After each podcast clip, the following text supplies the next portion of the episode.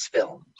Yeah, well, those those outtakes are the ones where he gets injured. Like he jumps through in between runs of, of a ladder and misses. Oh yeah, yeah, yeah.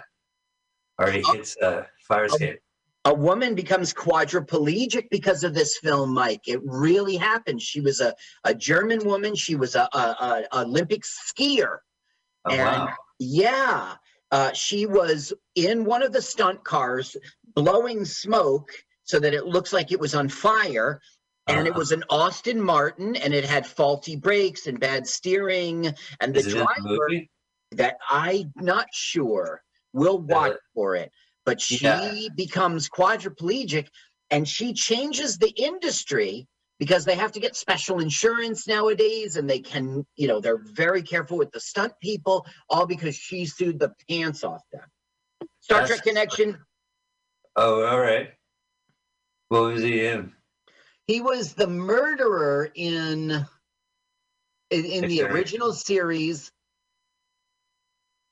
I forget the episode's name now. This guy's impersonating nixon and it's supposed to be very funny. Burt reynolds is loving it. Oh yeah, he loves that man. Uh, this is where Burt gets it.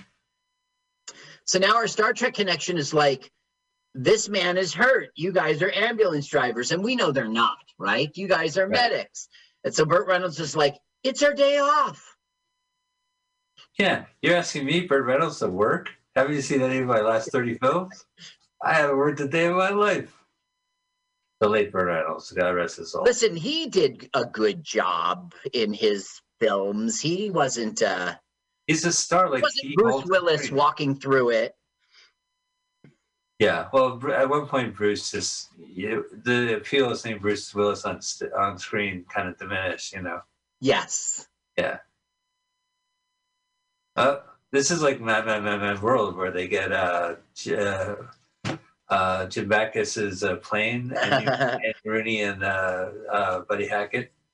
They're like they needed a plane, so they wake him up at the country club, and he's drunk, and he flies the plane, and of course he's drunk, and the plane crashes.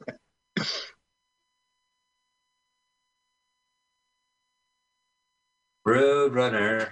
Feel free to sing the Roadrunner uh, Wile E. Coyote Show theme song. Catches you. through- Yeah, but that's really that's for the movie Wallflowers.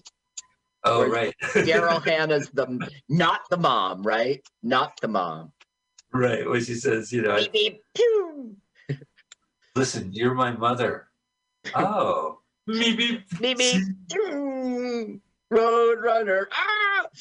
Th- What- this what- is the actual place, right? Yeah, this is the actual place in Connecticut where the listen. I gotta say that. Let me talk about that. This guy Brock uh, Yates, who wrote this, he was a writer for Car and Driver magazine, and he came up with the idea of the Cannonball Run in the real world. Um, it was called. Uh, well, I'll tell you in a minute. But he Sex- was the one who said. Front. Now it was from New York to LA, which makes more sense. I don't know why it was Connecticut. That's deeper in. Connecticut to- is the tri-state area. That's New York.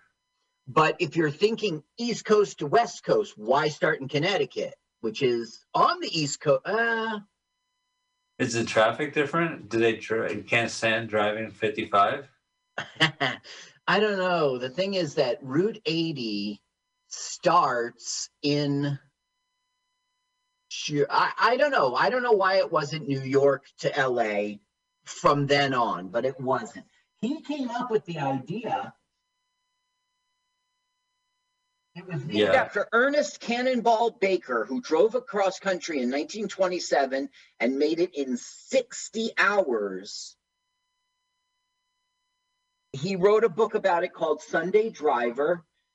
Um, and he was going to make a film based on the book called The Cannonball. This was the name of the race originally Cannonball Baker Sea to Shining Sea Memorial Trophy Dash. Oh, too long. Can't fit in the marquee. 120 characters. That's the max. okay, now the speech guy is really upset that his speech got interrupted. Uh, so he's trying, he's spying to find out who did it, and he Uh-huh. finds out it's this Cannonball Run. So he makes it his mission to destroy the Cannonball Run. So, you know, there wasn't there a 70s movie called Cannonball which is about a a, a, a, a state race like this. Yeah, there was Cannonball and there was the Gumball Rally, and they were just golly. yeah, and they were inspired by. They really weren't the Cannonball Run films. And then of course there's Death Race 2000, which is kind of just the acceleration of tho- those uh, races. Which was with um, uh, Rocky Balboa, Right. and he hits a woman in it. He hits a woman in it. Well, he's a gangster. You know, he, his character hit the woman. You know, the oversized suit, suit, and he's got the knives on his grill. Literally, knives on his grill as he drives through.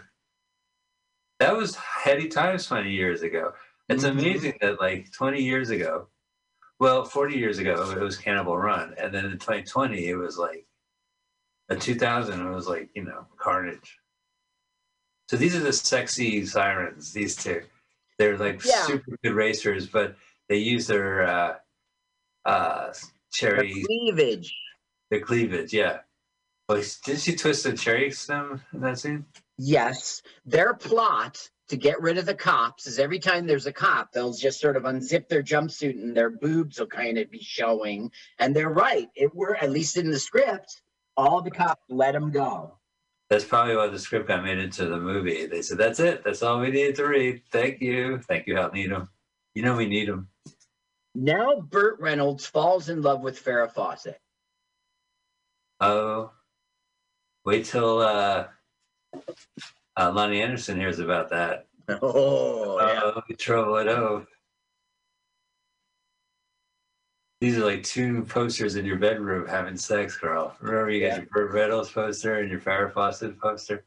Now, Farrah Fawcett became famous because of her poster in which her nipples were showing. That was a real thing. In the in the time in which that poster was out, they were bleeping uh, Charlie Daniels band because they said "bitch," and they were bleeping Hall and Oates, right? Right. And radio was the popular radio, not FM. It was just a different time, and I I was a the Charlie fan. Song, if I may. Why you gotta be so rude? I'm gonna marry that bitch. Anyway, really crude song from uh, Charlie Daniels. I, I, I was disappointed, you know, and I don't, I don't encourage that song. Understood. yeah.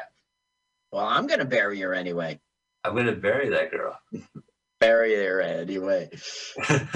No matter what you say. Okay, so now Farrah Fawcett is being a ditz, and Burt Reynolds is being all coming on to her.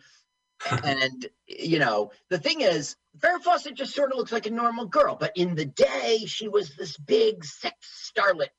So that's why they're remember her in Logan's Run? yeah, She had any part. Yeah, thank goodness she was under 30 or psh, that would have been the end of Farrah Fawcett in that movie. She's from Corpus Ah. Christi, Texas.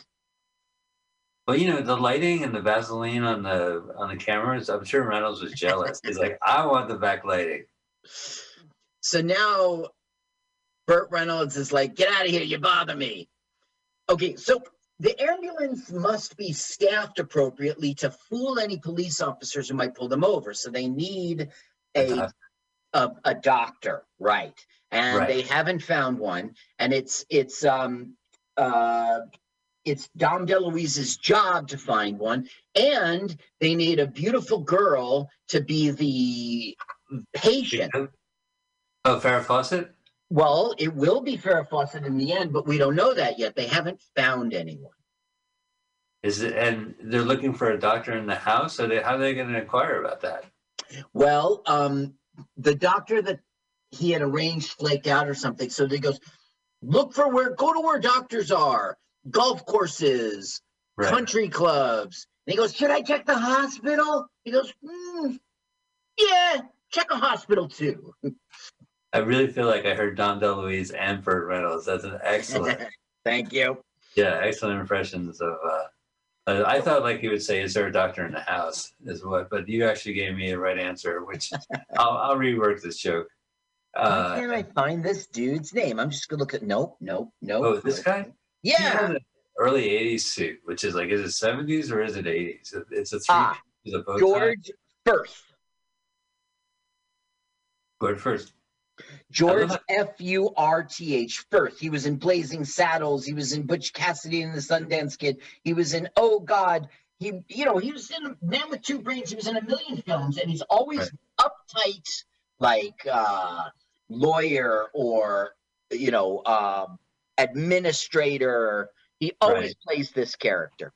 He seems so frustrated when he plays them. Perfect.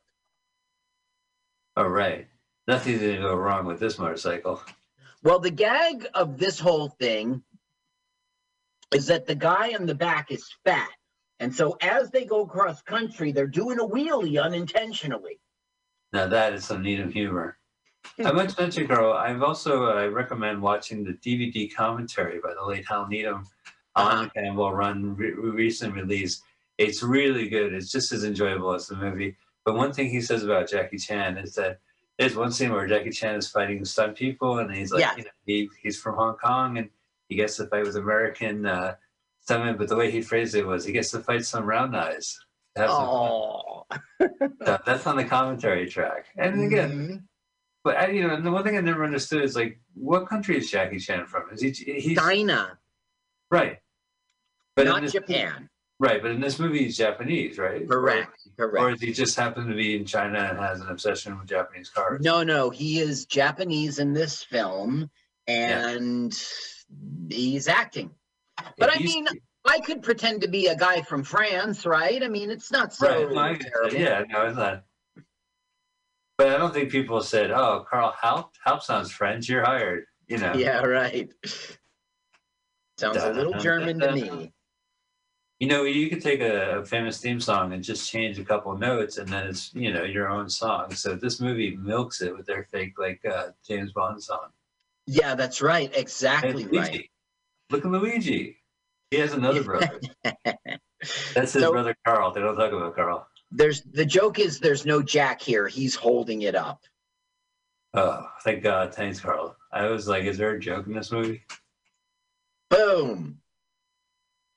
Dino. There is hardly a joke in this movie. It's really quite bad. Is that Marilu Henner? No. No, not there. Now the joke here is that uh, Dean Martin's a priest, but he's chatting up girls. Right. Put on the thing. Let's hear his stutter. Put on the sound. Oh, this is the joke where he uh, drinks beer on the road. Mickey, why did you get scared? Get the rest of that beer. All right. I tell you, Mike, I swear to God, I wish you were Johnny on the spot. I tell you all the time, turn up the sound, turn up the sound. There's a funny part. Oh, And you're always lagged. You're always, we I'm meant, lagged. I just have a different window open. That's all. The Mutiny Radio Studio Studios has only, you know, a certain amount of. Uh, dude, dude, next time I say in another show in the future, next time I say, turn up the sound.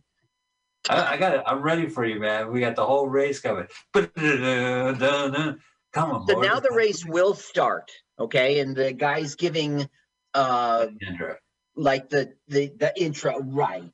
And they're going to And- punch a ticket. Is that Brock himself? I came up with this shit. Fuck you, Death Race 2000. I'm not sure, bec- but he does appear in this film, and so does Needham. I think we saw Needham at the bar. Listen, by the way, these guys, Needham and, and, and Brock, really did participate in the cannonball in an ambulance. Yeah, that's the famous story. That's that's like the, the thing about this movie is that they did this. So this is where they finally introduce after 34 minutes of getting them there. You're gonna start this fucking race and then introduce them. Yeah, it's a weird first act because you would think that after 10 minutes they'd be racing. Yeah, well, you know, or there's like one plot point where like a woman needs money for her baby's health or some shit like that. you Right. know, or, like something that kind of drives it along. But you know, they all kind of have little episodes, and then. But this is my favorite part where they introduce everybody. Yeah, it is. But the thing is, we've met everybody. We've met everybody. You know, it's a, it's, this film wasn't written by a, this film was written by a journalist. It wasn't written by a screenwriter, you know? Oh, because the story started here, and then it, it isn't like we should start the story. Look, and another thing, I try, I started to tell you this earlier. they these guys are supposed to win the race. That's how a Hollywood movie goes. Burt Reynolds and Dom DeLuise are going Right. to win the race. But the way this guy writes it is they were about to win the race and it got ruined and somebody But, else but won. there's been comedies like that where you get to the end and something goes wrong and they don't get it. They trip over something or, you know, a suitcase latch breaks open. Like, you know, Yes, but the whole movie you've been set up for that. Like, will I ever win? You know, Well, this set us up that these guys are going to be the winners. Well, that bears a good question. Is are these type of films where they have to get they reveal the story at the end? Are they worth your while? If it's Yeah. a one long ninety minutes car chase, Yeah. don't I just go to the end of the movie and see who wins? If it's Listen, about It is a proven formula from Yeah. time immemorial, and it's not about movies, it's just about story. You do set, you foreshadow, you set up, you introduce the movie fart, you have the villain, you've got the, the love interest. All these things satisfy you as a viewer. And if you think, oh, you know, it's it, well, fine, you're going to have a movie that doesn't do it for people, you know? Right. uh, I, it sucks, but this is real life. Uh, it's it's I I accept it. This film won was nominated for a Razzie. It didn't even win that. Oh, it didn't win, huh? Oh, 1980 was probably 81 was probably a golden year for Razzies. They were too busy. We're supporting actress Farrah Fawcett, but she lost to Diana Scarwid for the cult film Mommie Dearest. Now look, I thought Mommie Dearest was a good film. Didn't you? Yeah. Oh, I love that movie. I, I remember seeing that on cable in the 80s, going, "What the fuck? This is great!" And you know, like you know who Joan Crawford is, and you know that book was big too. Like the Yeah. So why did it win a Razzie? Well, because she's hamming it up. That's you know, it was just kind of this. Her portrayal was great, but it was a hammy performance. So uh, also No, the what? sensational. No more wire hangers ever. Yeah. I I said it. uh, The critics hated this film. Ebert gave it a half a star. He gave it half a thumb up, thumb down. He right, he gave it sideways. Though. Right. No, he cut half his thumb off of this movie. He said, "Fuck it." Reynolds said, I did this film for all the wrong reasons. I never liked it. I did it to help out a friend of mine, Hal Needham, and I felt it was felt it was immoral to turn down that kind of money. I really think I sold out, so I can't object to what people say about me. Right, for something he objects, the end credits consist of his fucking outtakes, and then at the end of the movie, it's the sound of his farts. So, poor him for uh, uh, being victimized by this film. Yeah. But you know, I guess he didn't have a choice about the uh, uh, the outtakes. The the Hal Needham commentary track. He says like the cast and crew would drink and watch the dailies afterwards. So they all like have like scotch or whatever. So you know, he's a hard drinking. Like this guy's like you know old school, not in a good way, I guess, but in the old Clint Eastwood Gran Torino type of old school. You know, Yeah, Dean right. Martin was drinking. Yeah, I know. He he looks terrible after all those drinks in the eighties. This was this and Cannonball Run 2 were his final films. Yeah, he uh you know his uh roasts are available on uh, I believe Amazon Prime. You can find his roast. So if not, try TV. And I've, I've been watching the Friars Roast uh, TV show from the sponsored by Kraft, from the live from the Kraft Music Hall in 1972, Mhm. hosted by Johnny Carson, and it was called the Friars Club's Roast, and it's just you know terrible. Um, these two, and this whole movie sucks, okay, and it's not funny, Yeah. but these two sometimes have funny lines. And I'm going to tell you to turn the sound up. All right. No, no, not now. Uh, Boy, we are not on the same wavelength. I've known you since 80. Gotcha. All right, here you go. What? What? We're of course we're on the same sentence. Yeah, as you just said, what? I don't get it. All right, here they go. They're all boozy. That's the thing. Their drug of choice is in this movie. No Right. one's getting high. Listen, you're 100% rock, bro- uh, right. Brock Yates, this guy on the right here, that is him. That is him. Well, that figures as much because Yeah. uh, they didn't hire him for an acting uh, jobs. The race organizer who lays down the rules at starting time. Brock and Jimmy, baby. What's Brock short for? Brooklyn? Now, Brooklyn? what is short, Brock short for? Brooklyn? Br- Brooklyn, New York? Yeah, yeah, Brooklyn, New York. You know, I know you for Brooklyn Heights. Brock of Ages. It, it reminds me of Pokemon, right? There's Brock in Pokemon. There is a Brock of Pokemon. You were right. You're accurate.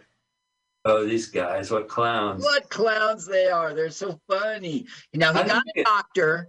And now, Yeah. this is pretty funny just because the actor, his name is Jack Elam, is pretty weird looking. He's a, I'm honored, sir. I know, I, I remember him from watching him in the theater. He's great. He's a, he's a Western guy, right? I mean, that's like. yeah, he's a- most of what he did was Westerns. He is Dr. Nicholas Van Helsing. Ooh, Van Helsing. Mm-hmm. He hates that Dracula. we Don't saw a great Dracula. Van Helsing film, remember? Yeah. Known for his numerous roles as villains in Western film, later in his career, comedies, sometimes spoofing his villainous il- image. Ah.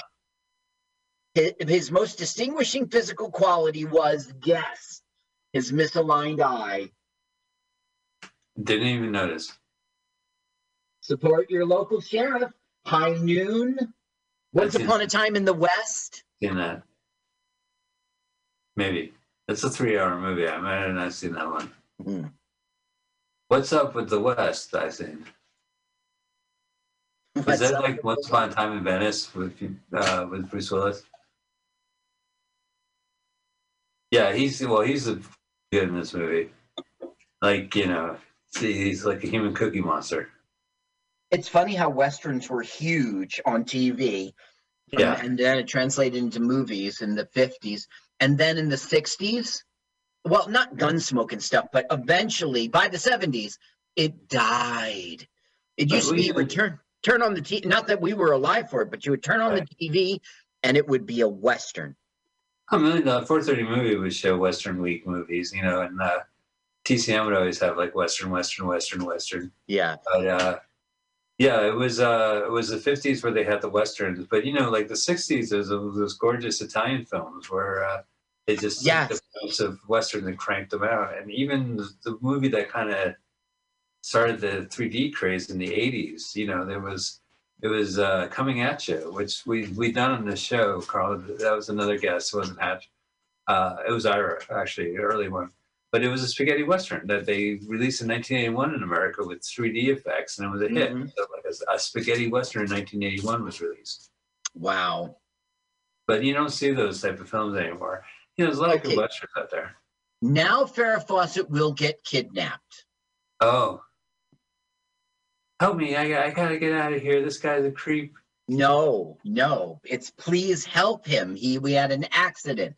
So he goes, sure, hop in. You get in the back.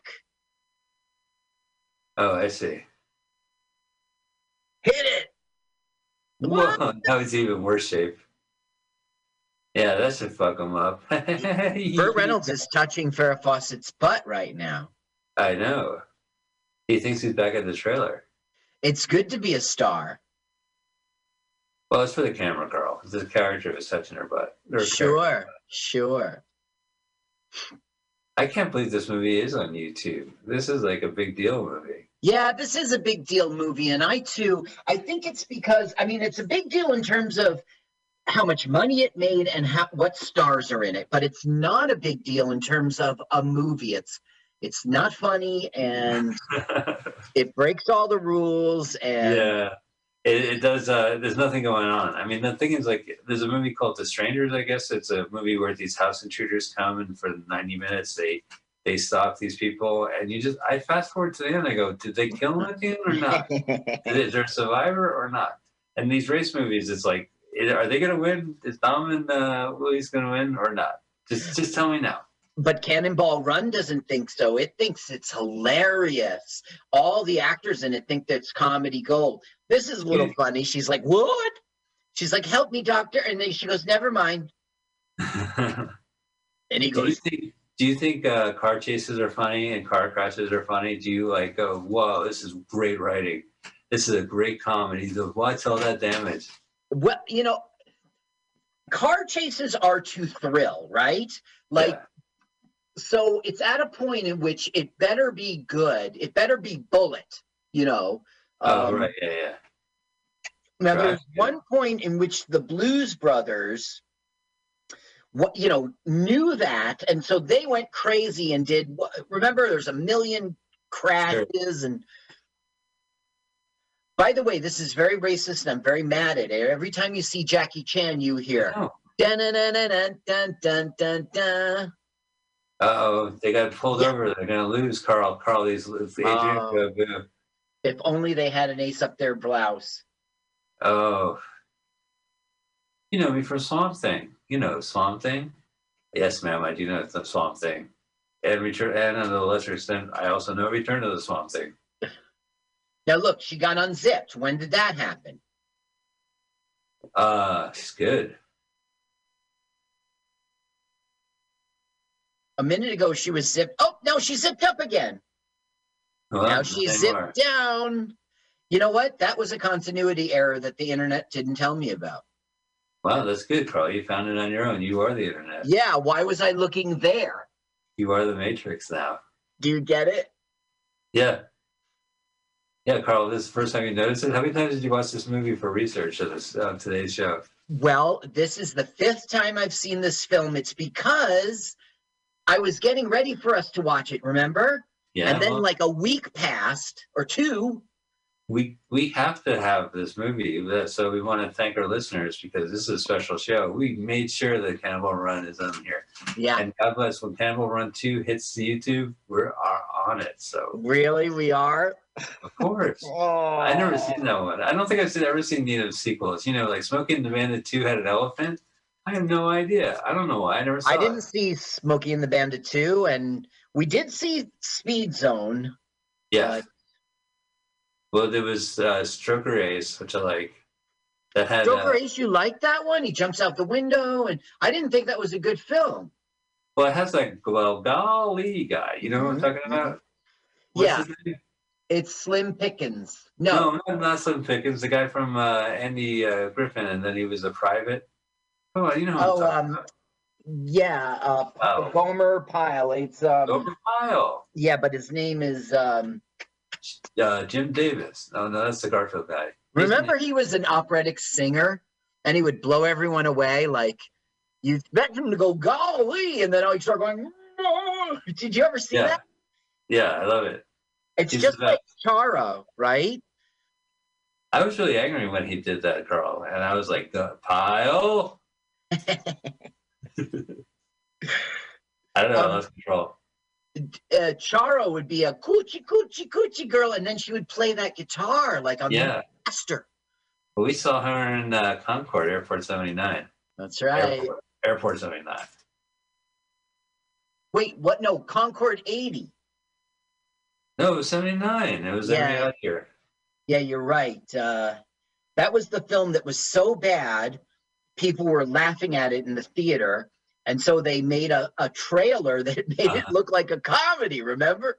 Yeah. Oh, yeah. You know, the, uh, the uh, TSA was pissed about that move. They were like, this just fucks up everything. You know, you should at least contacted us. Okay, Oh. so they've they've gotten pulled over. So now it's time for their ploy to work.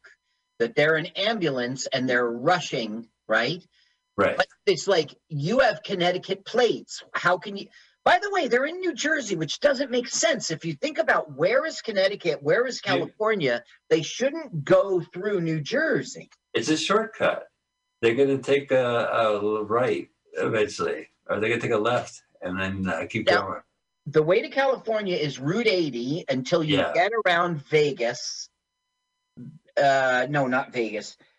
The you hmm. I'm not Well, sure where you would do it. Maybe around Chicago area, but then you got to go southern to to Los Angeles. Jersey should not be part of their route. But I could be wrong because the guy who wrote this knew the knew the the the way. So th- it's turning out that their ploy is working. They're explaining that they've got to get her to Los Angeles, uh, UCLA hospital, because she has cysts or something, and she can't go in a plane. She, you know, because it's not pressurized up to ten thousand feet or some. It's working. Their little their little lie is working. We're an ambulance.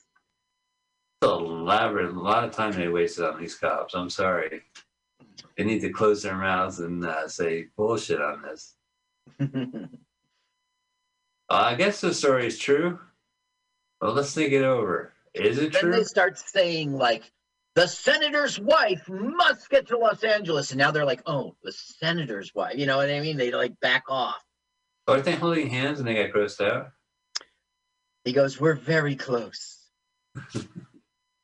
That's the voice of Munchie. Yeah, that's the voice of Munchie. And Munchie was pretty recent to our audience. They might remember Dom DeLuise from Oh, Munchie. how can you forget? How, how can you unsee that? Or hear that? Unhear that? Hiya, pal.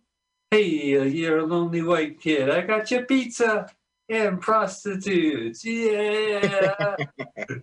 I got a good friend, Mario Gentile. He's a pretty successful comic here in Sure. Jersey. yeah. He's not an open micer. He's like a comic. Yeah. He's a big And- time. he does he sounds just like Dom DeLuise. He calls me on the phone, he goes, Hiya, pal. And I'm like, hey Mario. Okay. Oh, I don't, I don't like this shot. This guy in the phone booth with the rest of the screen there. Now this is actually I mean, this movie sucks, okay, but this is actually a pretty funny scene. We don't have to hear the audio because it's visual. He's, he's, we are not on the same wavelength, but he's got to get to uh, an airplane in two minutes, and you see what who he's parked. And so he's like, "Excuse me, madam, madam," and she goes, "I'm not a madam. I'm a respectable woman." Oh yeah, that's an insult. It is pretty Oh. funny that he's like, "What up?" This is my biggest fear nowadays: being stuck in a phone booth after using a payphone. Yeah, right. That'd Yeah. happen. Uh, said some housewife. But, but the, Yeah, he pushed his nose against it. I mean, that's Hal Needham saying, "Look, it's got to be funnier. yeah. Can can you can you put your nose?" And then can you climb underneath the phone booth? Thanks, forty-five-year-old actor. A three-piece suit. Okay, now every time we see Roger Moore, Uh huh. it'll be a different woman Culture. he's he's in the car with. Good. Wow. Good God. He just calls an escort service. Yeah, I guess. One of them will be Bianca Jagger, as you know. Yes. Um, Very excited. Wife of Mick Jagger, I believe. yeah, and this one, this one is a famous model whose name I should know because I'm supposed to do the research. But is it like uh, she's gonna hit the ejector seat or something like that? Right. He he. th- see, the thing is, they don't do it. He, she was about to push the lighter, which is the ejector seat, and she uh, he stopped her. Lois Hamilton is her named, her name, and she was a very famous model at the time. Gotcha. Oh, from Star Wars, most uh, Ensela. Lois Lois Hamilton. That's her name, not Mo- Mos Eisley, I'm sorry, I mis- misheard you. where you'll never find a more treacherous hive of scum and villainy. I think I said it right. Yeah, I think you did it. Congratulations. It only took you 40 years. Boy, I tell you, they should have made that Star Wars, The Empire Strikes Back. Stop making them. I think the last film should have been Star Wars Cannonball Run. Star Yeah, Wars style. it's- Speed Zone, like Star Zone. Yeah, Star Zone. No, but Star Wars was an excellent movie, and Empire Strikes Back was just as good, and that was it. The Oh, other yeah. movies were terrible. Now the Disney ones have clout, but they're different. They're they're uh, They're uh, well, no, they're terrible. They're just faceless. I mean, like the the prequels were uh, just kind of like they were literally hopping on platforms. They were just video games. I mean, they were race Yeah. car races and video and Right. And then Now this the- one was just like two and a half hours of just noise. Yeah, I have spoken. good. And Jar Jar Binks was a stupid character. The whole thing was dumb. Now the third prequel, when he Uh-huh. becomes Darth Vader, that was the Yeah. only one that was kind of close to being a movie. You know, I Yeah, mean, Palpatine seduces him, and Well, that should have been one movie, that whole trajectory. But you know, whatever. Here we are talking about Star movie. Wars over Cannonball Run. Right, right. Good point. Good point. Let me tell you something interesting. Uh, in March 79, Yates formed one of the 46 teams, 46 teams Wow. with director Hal Needham to complete a 150 mile per hour van converted into an ambulance with LA doctor Lyle Royer and Brock's second wife, Pamela Reynolds, riding Huh. as the patient in the gurney. The ambulance never made it to the finish line. The transmission gave out 50 miles short. That's a long space away. Yeah. Oh, look at these priests. Sammy. See, th- if this movie came out in the 60s, it would be Sammy and Dino as priests racing around, and it would be like maybe Peter Lawford will show up. It would be, you know. So it's always good to see them in the in the movies. you know, it's funny how everyone fawns over Farrah Fawcett. I mean, now that we're not, you know, we're distanced from time and she's not the sexy starlet, right? Yeah. She she's fine, she's pretty and everything, but she's Oh, yeah, yeah. not Marilyn Monroe at all. You know what I mean? Yeah. Well, What's her name? She's in the Avengers uh, as Black Widow. oh, Uh, Natalie Portman. No, right? Scarlett Johansson. Okay, I get Now- the two mixed up apparently. that she earns her rep as the most beautiful, you know, I don't know. Time All has passed and Farrah Fawcett, she doesn't have legs. She's not holding up. All right, I'll have to break the news to her when I go home tonight. Uh, she's dead. What? oh, did I? Well, all right, never mind. Yep, 14 days of filming to keep the actor's schedule, and they threw $5 million at him, plus a percentage of the profits. what for Burt? Burt got a profit from well, fuck Yeah. it. This movie was a smash. Yeah, it was. Now it Superman in 1981. Superman beat it for opening weekend, and for the year of 81, it Yeah. came in sixth highest grossing. Sixth, No. but still, it made a ton of money. Now, E.T. the Extraterrestrial was in 1982, so this is like right before the biggest movie ever. Well, yeah, this year Raiders of the Lost Ark Wow, was out. that's a big movie. Yeah, there were big movies in 81. Uh, Oh, I have a list somewhere. Did you ever see a Hal Needham movie called Mega Force? I've heard of it. No, I never saw it. Yeah, it's good. It's really cheesy effects, but it's like a future A team. Oh, Yeah, look, St. Louis, you see? and yeah, I said, oh, gonna order some fries. Be right back. Because of the arch. That's the silver arch. I prefer the golden arches. Yeah, that's right. That was a single arch, Yeah. and they just have regular fries. well, they were going to put another one, but they felt there was too arch. that's just too arch. Too hard. That that thing is supposed to affect the weather. That arch. Oh, really? Well, that's what my middle son Scott tells me. He tells me there's a big controversy and scandal and a conspiracy about it. It controls the weather in Missouri. If you go up there and you yell at it, the wind will bring it up, and then the echo will be like, fuck you, buddy. Go the arch. I'll do what I want. Weird.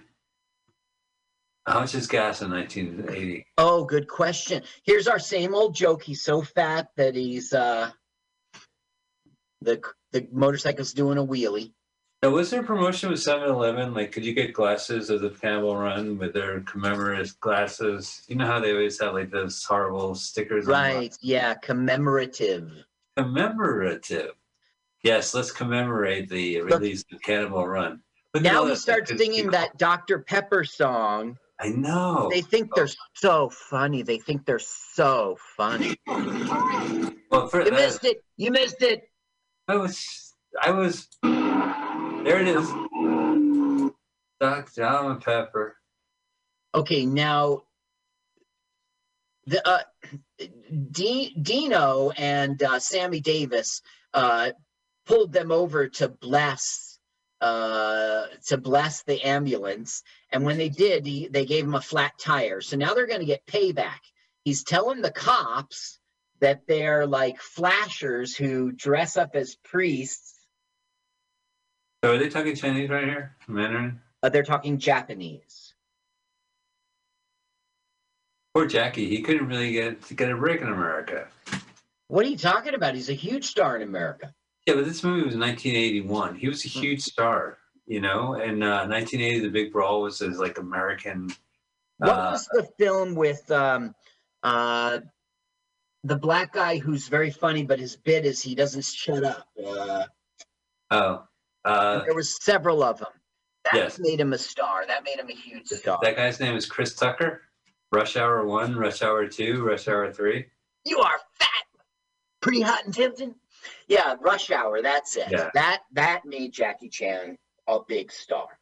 But also, like, uh, uh, Harvey Weinstein's company Miramax was re-releasing uh, through Dimension Films his like films from the '90s Uh huh. because that kind of took off. People had video cassettes and they would go rent them and they'd be like, "Hey, have you seen these Hong Kong action films that were coming?" out?" Right.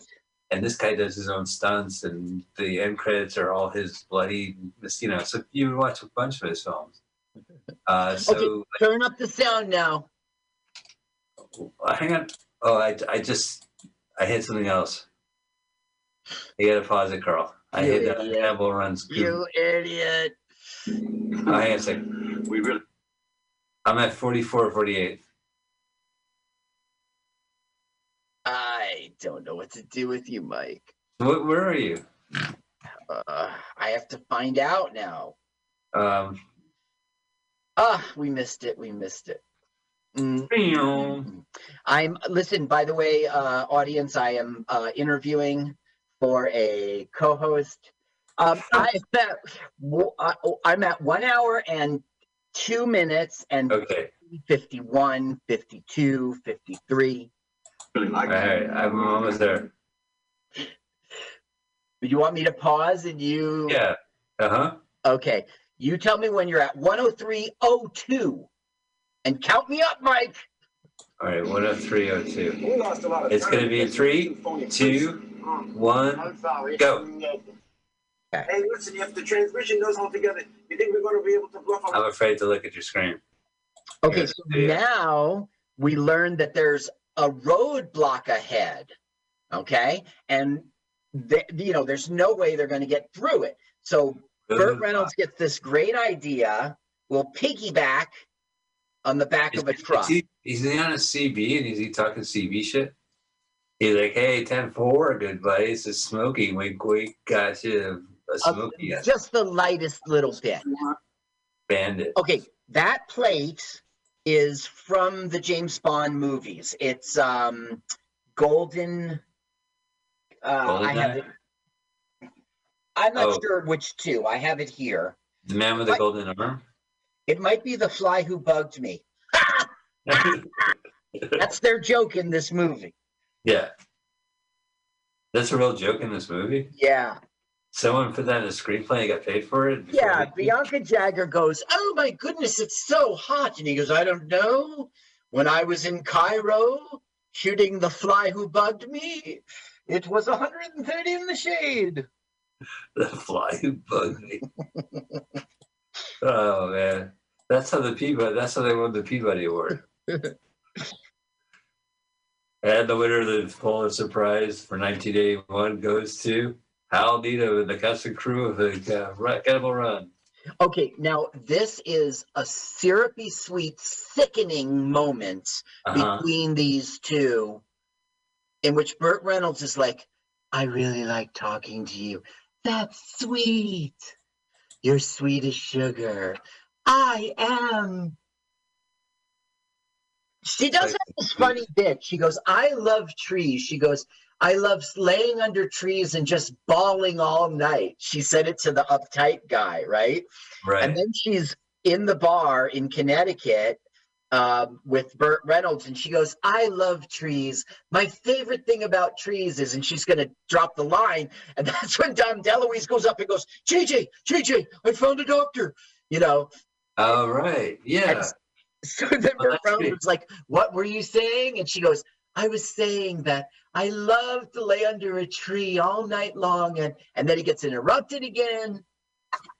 I would say there's about five or six funny things in this film. Well, the doctor is funny. Uh, Yeah. Adrienne Barbeau and her friend are funny. Uh, No. Terry Terry Bradshaw and Mel Tillis are funny. Yes. And then, well, they they shot their wad in the beginning of the film. You can't top driving your car into a swimming pool. Not only that, did you notice in that scene when they drive their car into the swimming pool, there's like a bikini girl in the in the swimming pool, like hanging out by the ladder, like. it's like what the fuck, man? That guy they drove the fucking car in the pool. Get the fuck out of the pool. Yeah, right. Call nine one one. See if you're like you know active. Okay, Uh, turn it up for a second and listen to his stupid, stupid dialogue. I'm a, I'm a second off, but so sue me. Like talking to you, you know. I think it's really nice. Brock, write some better romance. Uh, Okay, here, listen to his stutter. we're just out, out, out, looking for a pack of cigarettes.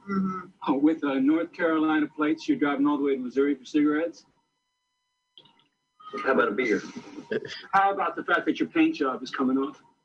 You want to take these guys away? The good guys strike Okay. back. Now Yeah. we get Uh, like is a um Okay, Burt Reynolds and Dom DeLuise get away with it. They get through and th- there's going to be like a car crash and an explosion that's way too big and the car goes into the river and I guess we're supposed to think this is funny. That's what I'm saying. It's such a big production, and it really happened, isn't it? Like Buster Keaton and uh, uh, old Stoneface and Harold Lloyd and uh, Charlie Chaplin and all you know, and all this shit hits them. Like you watch the Harold Lloyds and like fucking trains are going at them, houses are falling 'em. well, back then it had to all be real, but here they had some serious money on. Okay, here it comes. All right. way too big an explosion. It doesn't make sense. A car wouldn't do that. It's not a bomb. This movie was uh, until Ah, but it wasn't. It made its money. what was that Nicolas Cage Martin Scorsese movie where they're EMT drivers? Oh, I love that one. Into Yeah. the night, heat of the night, uh, No, you're thinking of Into the Night. into the night, It was it was like edge uh, of the night. End of the Night or Days of End.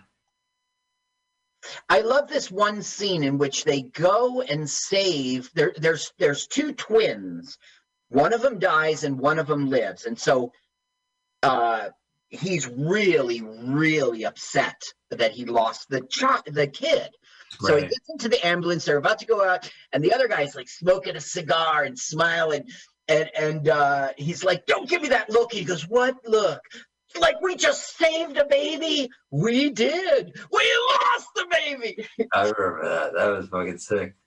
It was a great film. Good film. This so this the only scene I remember with Jackie Chan in this film is that he when he watches uh Behind the Green Door porno movie, puts on. That was in the car. Yeah, yeah. Oh man, are those burritos? What the fuck? It's uh, Jamie Farr. If you turn up the sound, you'll hear his order. Oh please don't make me do that. I'm not even on. All right, give me a second. You got it. Here's the sound. How much? Six seventy-five. Here, my desert blossom. We missed it. Here's the change. What? He's talking right now. finding ahead of No, but he was. You said, "What did they order?" And he goes like, three lamb burgers, one couscous, eight shish kebab." He, he he lists all these Arabic. Wow. Look at her lips. Her lips. Oh, it's we've missed it. But I saw it. Oh, he says he'll come back for her.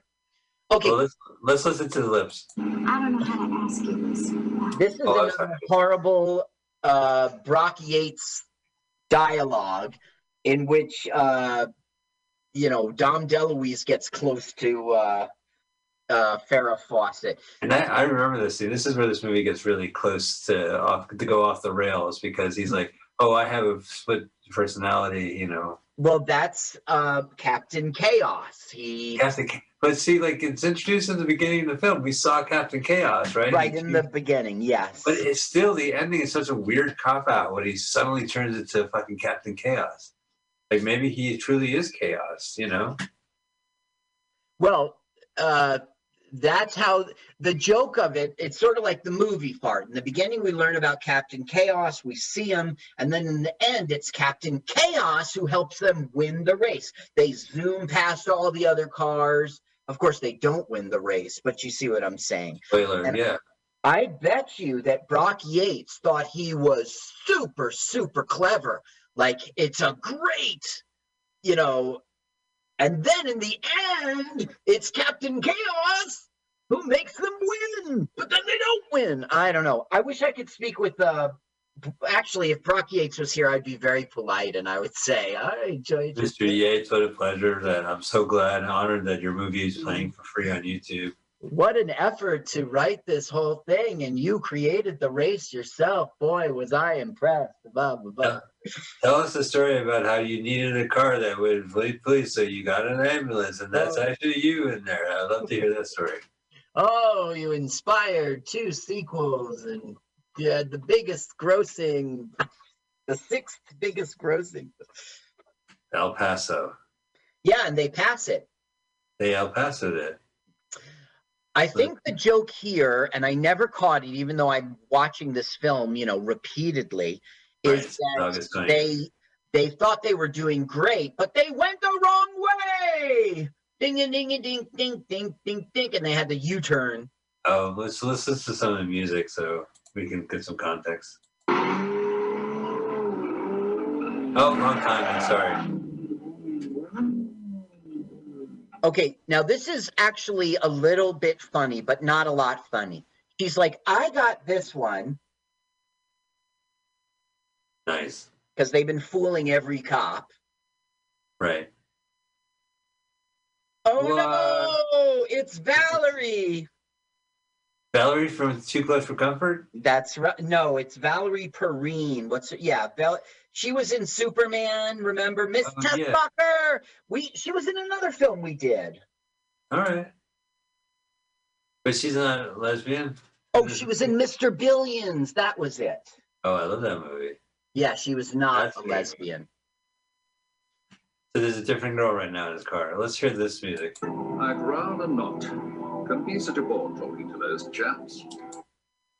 Oh my God! Really, 14 days, Carl? It's, it's hard to believe that they shot this in one take. Uh, no, that was Burt Reynolds' Oh, portion. Uh, other people, you know, it wasn't all shot in sequence. hey, look, look, look. Okay, Aston Martin has smoke in it.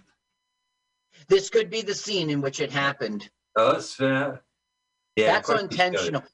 It was a collision with another car, so yeah, it's an Aston Martin. This could be it. Um, yeah, this this is probably it. it. This made a paraplegic, um, 24-year-old German American stunt woman Heidi von Beltz, a former championship skier. This, this is the scene. This is that scene right here. We're watching a snuff movie, Carl. injured in the car crash during production of the film. Driven by Jimmy Nickerson weaving between oncoming vehicles. Smoke machine give the impression that the. Oh, here's your porno you were talking I about. like this. Yeah. What's behind the green door? Green door. There's a grand piano and it's playing behind the green door. This is a San Francisco porn movie. She goes to like uh, uh, this famous theater in the theater. Uh, these these Crummy brothers run this uh, porn theater in San Francisco, and it was Uh-huh. actually like a Emilio Estevez movie Oh, with Charlie Sheen. They were the brothers. One killed the other one. And I just I'm just killing time because I don't remember the name. were they garbage collectors? No, that's Men at Work. This is based Oh. on a true story. Well, that's yeah, Men at Work was based on a true story too. I take that back. Mitchell Brothers. That's the name. So the Mitchell Brothers had a theater, and they shot the porn movie in there. And they are the the heroes. They tell this guy like they're in the movie. They go into a diner. This guy's eating uh, scrambled eggs. He's like, "You won't believe the sex orgy show we saw last night. It was incredible. It was also behind the green door. oh, what happened? I'll keep eating your scrambled eggs, and I'll tell you, she was blowing this guy. Oh, tell me more." That was rude for them to talk about sex with a guy who's eating scrambled eggs. It's Why? Because sex is so gross that they'll throw up. I don't get that. You talk You- about you- bathroom stuff when you're eating. It's hard. You talk about You- sex, and it's You could eat while someone explicitly tells you about sex. yes. I don't know. I'm a little awkward about that. I'm too Well, shy. that's the thing, gr- Okay, this is a famous scene in which they will jump over a train. And I don't know why it's such a famous scene, but it is. All right. Well, because does Waylon Jennings interrupt it? The the, Uh-oh. the jump is not so exciting, but the internet went crazy about it. What here it comes. We. That's supposed to be a huge stunt for its I'm day. telling you, Hal Needham was like the stuntman, stuntman. Yeah. He is a connoisseur of stuntmanery. Yeah, well, I wonder how he felt about that quadriplegic. I mean, that is tragic. And she was a championship skier. And she died in 2015. That's a long time to be a quadriplegic. And also, this guy's feelings. So he's overweight. You don't have to rub it in every time he drives by. I guess they thought that was funny.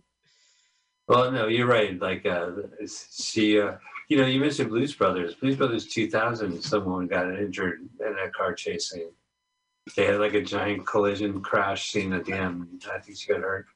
You brought up uh, the injury in uh, um, uh, Quentin Tarantino and the actress. Uh, I love that Oh, Uma, actress. Uma Thurman, yeah. Yeah. At the end of Kill Bill 2, which is so crazy because it's like two hours into the movie and it's not a memorable scene other than the fact that she got seriously injured. No one's, she got a, an injury from it. Yeah. He made her do the stunt where she hits a tree. Now this is this scene is pretty good because it's I don't know it's it's interesting it's cool. That They can't none of them can get up the hill. It's just too steep and you saw all the racers going down. Right. But Jackie Chan's Japanese car has a secret weapon. It's a rocket. How secret is it? Look at the panel. It says rocket control system. Now What do you look, they don't have a shoulder belt, just a lat belt. nice. Well, it is still kind of early. It's Now watch this stunt. Look, it really maybe it's being held by a chopper. It's really up there. so it's, you're saying it's not held by a chopper. They really. I, I don't know. It looks like it might be. If only I listened to the commentary track from the director, I would have an answer for you. Which you have listened to. Okay, here's the worst scene of the film. It's the dumbest scene ever. Um, there's a uh, uh, a fight going on. Uh, that that uh, Tattletales host is getting hassled by Peter Fonda. Bert Convy? and everyone goes for inexplicable reason to help. It, it makes no sense. Like they wouldn't do it, but but that's what uh, that's what Brock Yates wrote. It's too bad we missed that thing before because the cop yelled at Sammy James Davis Jr. and he goes, he goes, "Be quiet, shorty." And Sammy Davis Jr. looks at uh, Dino and he's like, why did he call me shorty? And Dino goes, because you're small.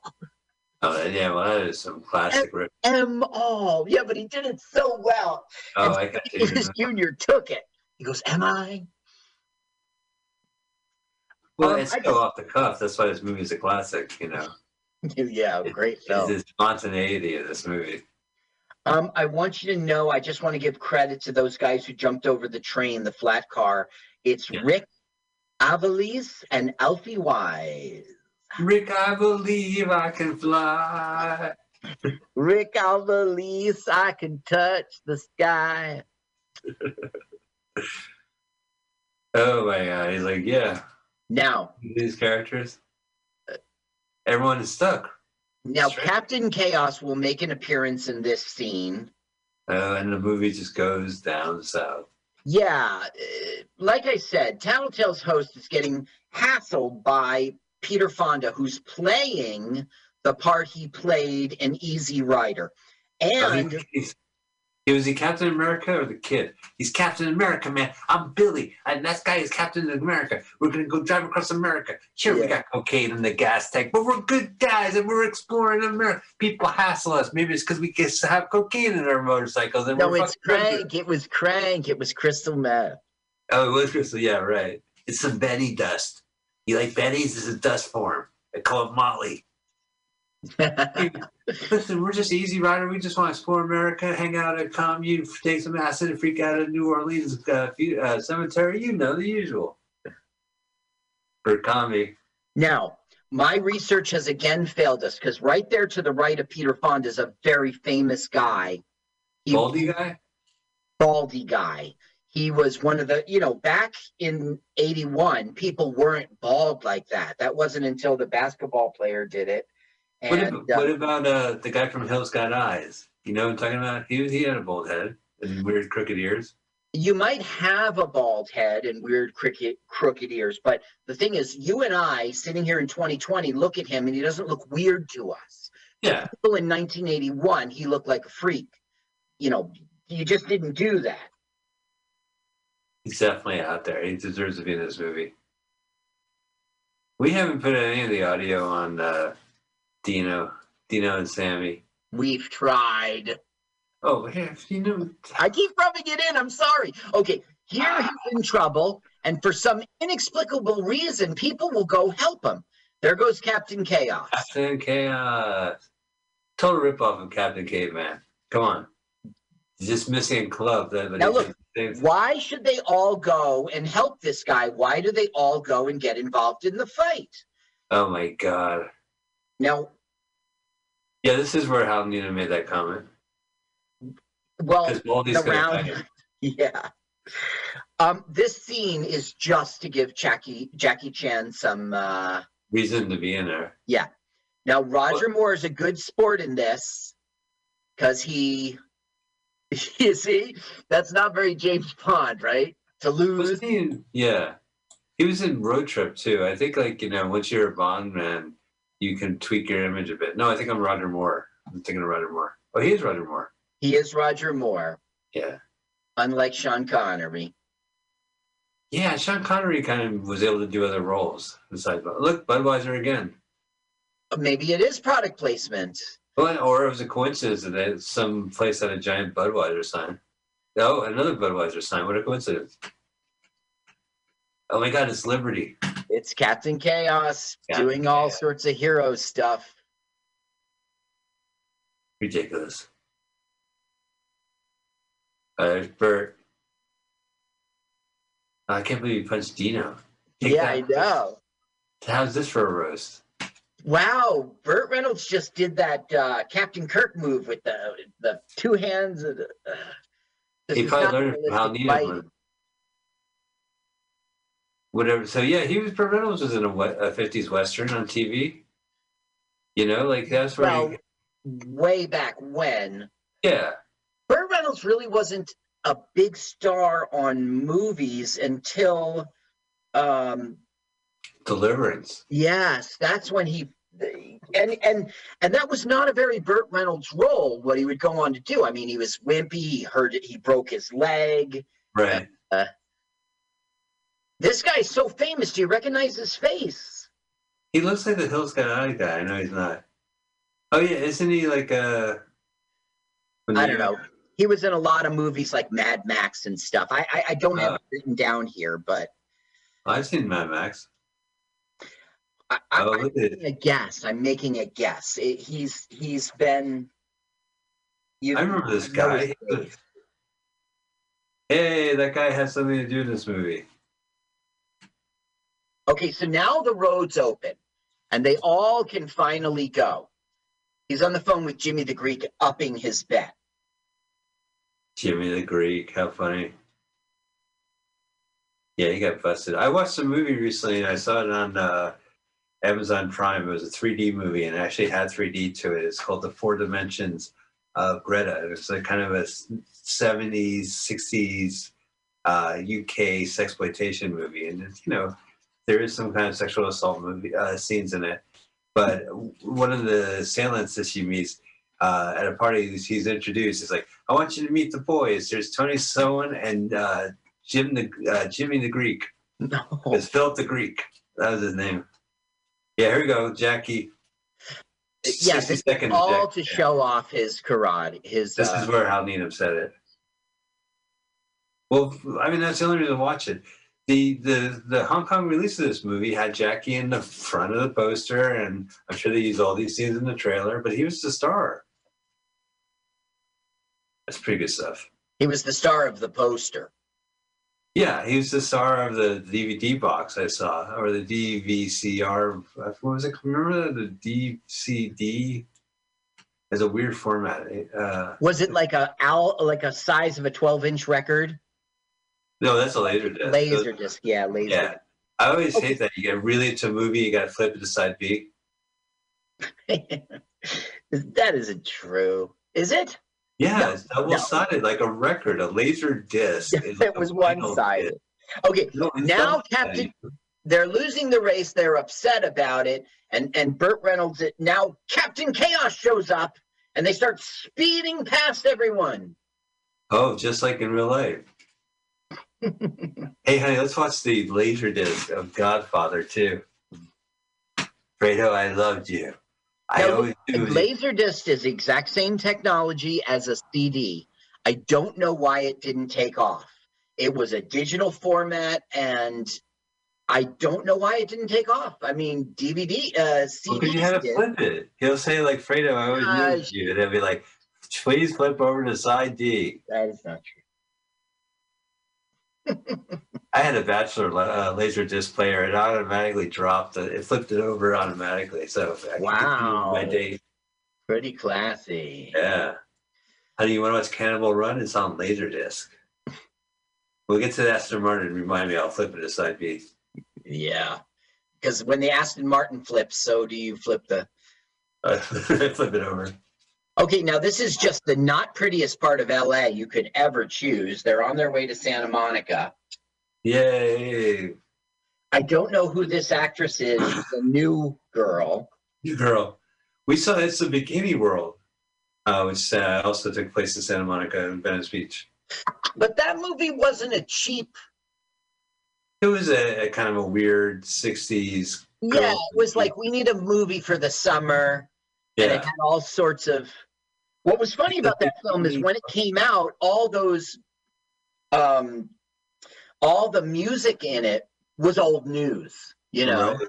A- and the, the Yardbirds had different members and but it had very famous clubs okay so now it's become a foot race kind of Right. like uh, talladega nights Yeah, but that was, but I, I never understood this. Was that brought up in the beginning that you have to park your car and race over?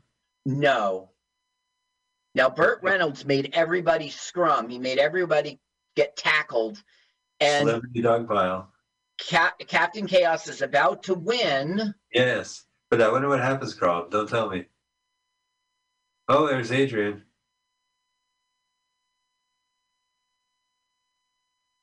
oh please help my baby my baby Oh, right, but he's oh Captain help Chaos. baby Well, that makes sense. Like real life.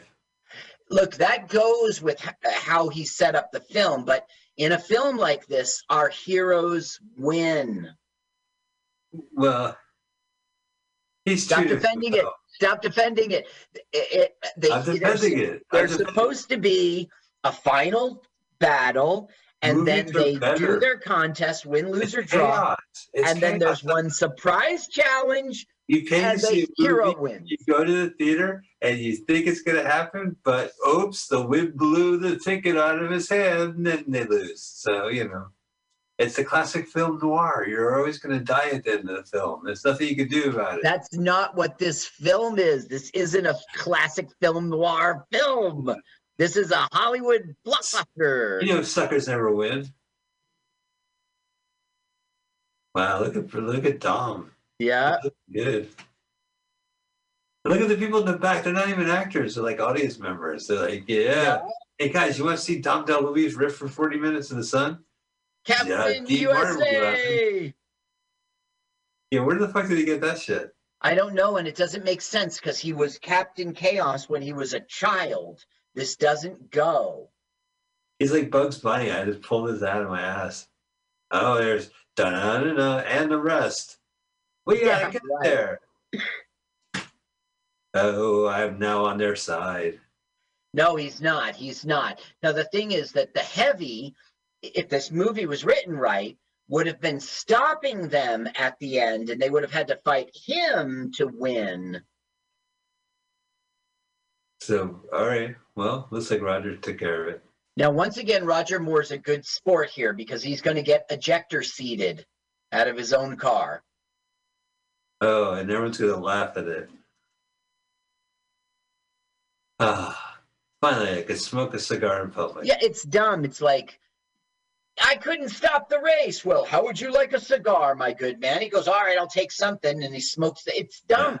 It's dumb. Now, Roger Moore's like, Why didn't you get ejector seated? And then he goes Oh, and tries it himself. Oh, did Roger Moore went out there? Yeah, Roger Moore got ejector seated. What a good sport because he's Yeah. usually, but I guess it's a comedy. Well, he was there. There was more, and then there was no more. Roger, no more. Roger no more because the ejector seat. Get it? All right. So you go. Finally, there's a big party. Everyone drinks at the end. Right. And they're not upset that they lost at No. all. They all made it on the same time. I guess because of the traffic. Santa Monica Pier. Yeah. We got a helicopter. Hal needs one. Get two helicopter. Hal needs them. Hal needs them. All right. Wow. Look at that. Underdeveloped here. Oh, and here Now we get our outtakes, which inspires Jackie Chan to do the same thing. These are uh, classic and uh, been parodied before, and it, this is uh, they read the script. They just think they're so funny. They think they're so funny. But I mean, they're having a good time, you know, and and top of the world, top of the world. With music arranged and conducted by all caps. Al Caps. Oh, Lil Abner cartoonist. Right. Not really.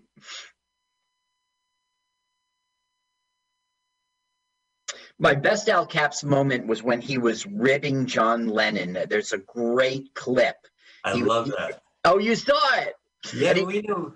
He's Al calling Yoko ugly Yeah, right to his face. And John Lennon's taking it. He's taking it. he was at the sit-in, right? They were in the Yeah. bed-in. Yeah. And Al Capp was he had a second career. He we're talking about the cartoonist for a Yeah. strip called Mhm. uh, Lil Abner, and Lil Abner ran for decades, and it's a it's very stylistically cool, and the language is cool, and he was known to be a satirist, and like schmoos are very famous among Jews because it's basically the way people treat Jews, you know, these schmoos and like it's a schmo or whatever it's called, like the schmoo. it's a Jewish thing. It's like the guy you could kick around, you know, like so it's uh it's kind of cool to see in pop culture. He had a musical, Lil Abner, but he was also like this weird windbag columnist. Yeah, yeah, yeah. And he was like kind of conservative of his time, but he was also kind of like Morton Downey Jr. esque. A blowhard. Blowhard. That's the word I'm trying to get. So yeah, he the famous Ben, and there's footage on YouTube of him uh, talking to Yoko. Uh, look at Terry Well- Bradshaw, finest thing. Yeah, he. Uh, grilling uh, John Lennon, and you know, he's looking at Yoko Ono and going, "Oh, I feel so sorry for you, sir." You know, John Lennon's sitting there going like this with his beer, just ooh, you know, just taking it, just taking it. Well, because I he was like he did this column like how women aren't smart or something, but he was like this weird, crude sexual harasser guy allegedly. That Right. makes sense. That makes Yeah. sense. But yeah, he had a second career making writing these these documentary and doing these TV specials. Like Al Capp goes to the campus, you know, Al Campus. Really weird. Oh, here's all the great music, none by Jerry Reeds. Lou Rawls, Persona. yeah, Lou Rawls has a big hit, a big song in this. Behind the Green Door. It's it, Mitchell Brothers Film Group. Uh huh. Yeah, the, the Mitchell brothers themselves tell the story. So this is with Georgia. This is uh, another film from Georgia. It's a living. Oh my God, it's a living. And the movie. He's like, I'm just getting a paycheck. Ha ha ha ha ha. Fuck the audience. Ha ha ha ha ha. Don't watch anything. Ha ha ha ha. Why were you laughing? He laughed and you hit me. Yeah, Dino was laughing there. Dad. There's Hal. There's There's Hal. Hal. There's Hal. And he made himself the last moment. Yeah, that's interesting. What an interesting cameo. Yeah, the final scene in the movie. Carl, that was the final scene in the movie. What do you think of Cannonball Run? This film was a piece of crap. It's not even a film. It was ruined by me 1981, where Adrian Balboa went to clock it in, and the woman in the audience said, They win. I saw this movie already. And I wasted 80 minutes of my 10 year old life watching it. Who didn't care? There was car crashes, didn't care.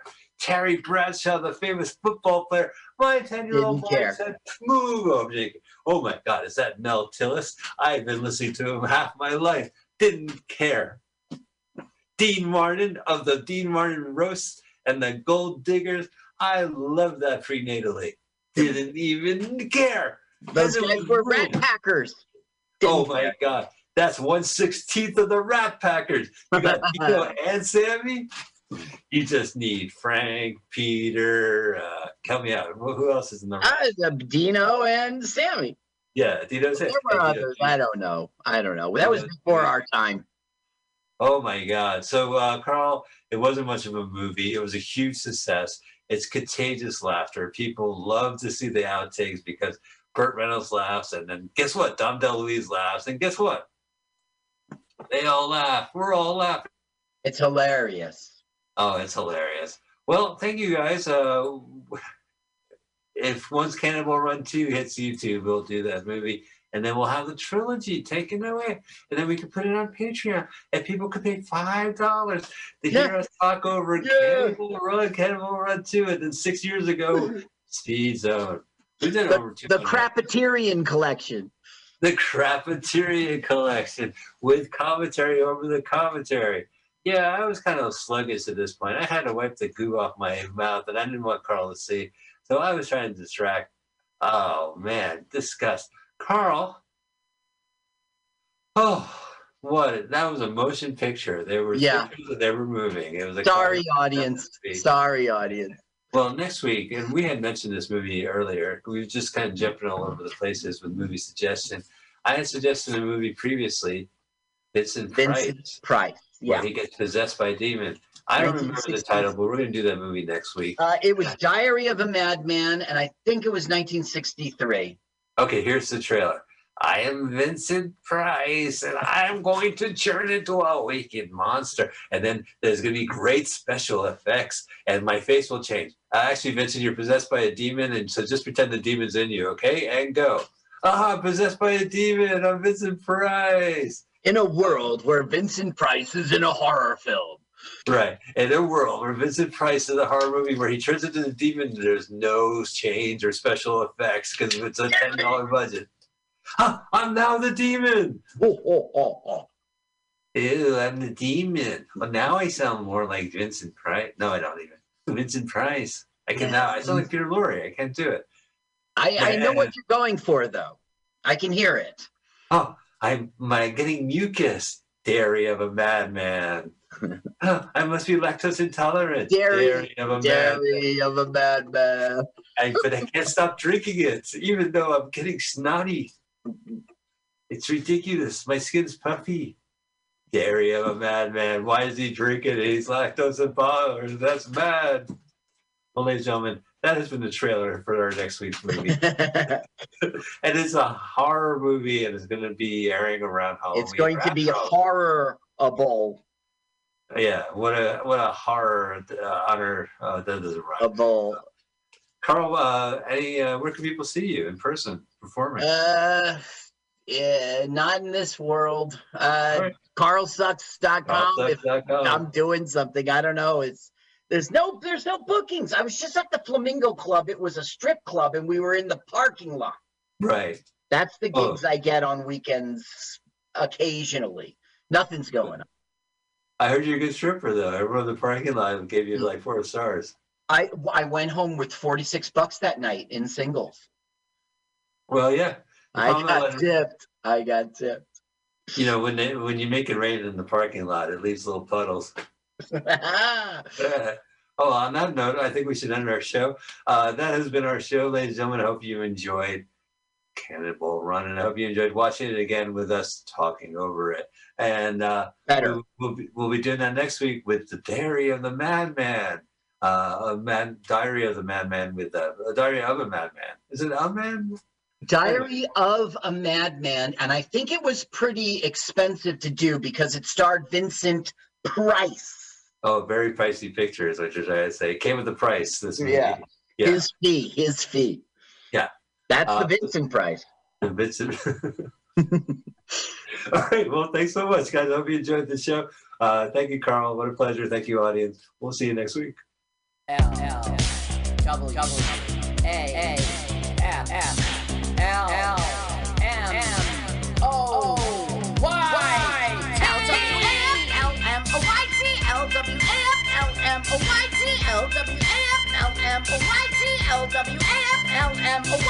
Let's watch a full-length movie on YouTube with Mike Spiegelman. Let's watch a full-length movie on YouTube with Mike Spiegelman. You can watch if you want to. You can slap Spiegelman's behind. L-W-A-F-L-M-N-O-Y-T on Mutiny Radio. Mutiny! It's pronounced mutiny. Mutiny! No, it's it's pronounced mutiny. Mutiny! Oh, my turnoffs are guys who say mutiny. Mutiny? Well, let's watch a full-length movie on YouTube with with Mike Spiegelman. Mike Spiegelman. Oh, Mike Spiegelman. Mike Spiegelman. Mike Spiegelman. Hey! Mike Spiegelman. Mike Spiegelman. Mike Spiegelman.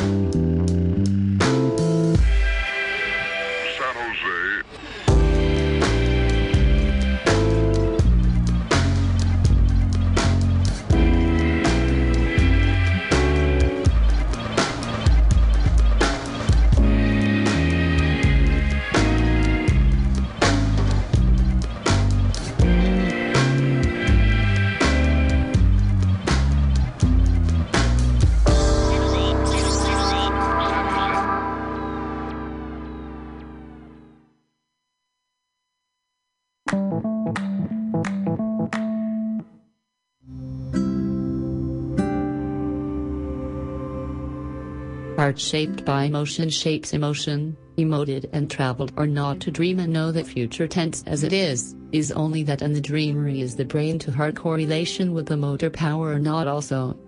Consider our friend in a wheelchair, or perhaps deaf or not to speak but to use a computer's voice and perhaps far away this bit of AI he's chosen is his lyrical of himself processed through a menagerie of imagery and thus is the friendly side he meant to be in the to be known magical part of speech that we cannot yet see.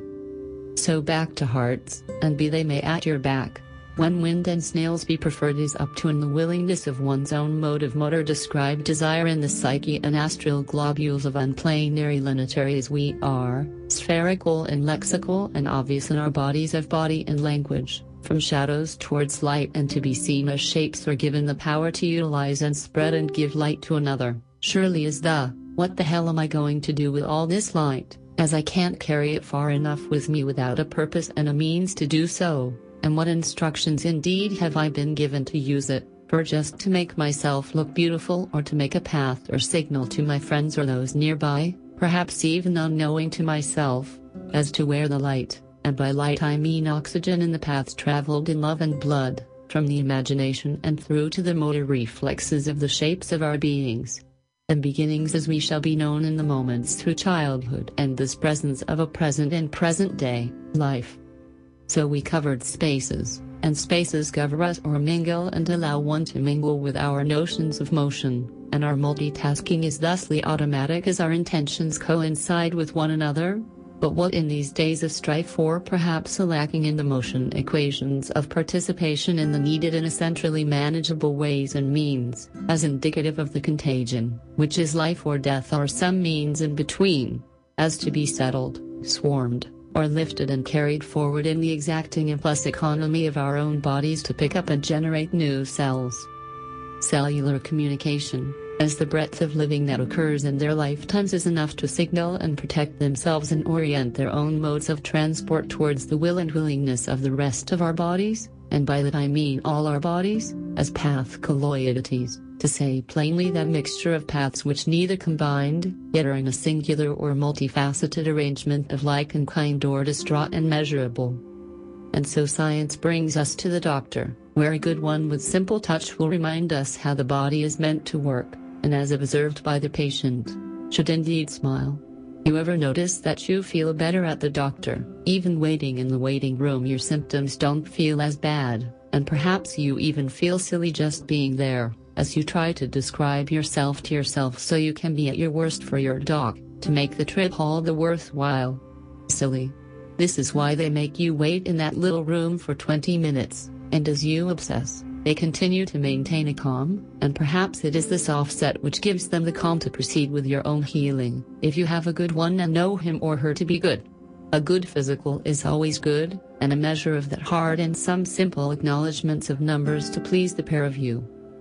Well, and when you leave, of course you do the same behaviors that got you there in the first place, armed with this knowledge that things are actually okay, and that a few pills and a trip onward and some rest are all that is required. But what is actually happening? Well, as you care for yourself, not only are you changing your behavior away from the normal humdrum etc., but those around you actually see you caring, and by caring for yourself, you automatically care for others, and that bit of rest. And not a literal rest, but a resting of an idea that health should be sought and maintained, inspires a change throughout our bodies to likewise and that is what the cells know. And they know when it's time to be reclaimed into the body, and they do so in a means which allows enough health to flush them away and carry on their program and programming. Dot. There are several types of impedance for the bodies of motion to stay in motion, and hence the psychomotor abilities, and those are oil, you need fluidity and bendability and this occurs with soft tissue, and the rest of the anatomy and of course oxygen delivered by the blood, and actually generated by a draw of your motor control and into your shoulders perhaps, as you're in erect homo sapien and your ability to be upright it always you coordination with the others to correlate a need to walk about and indicate your direction.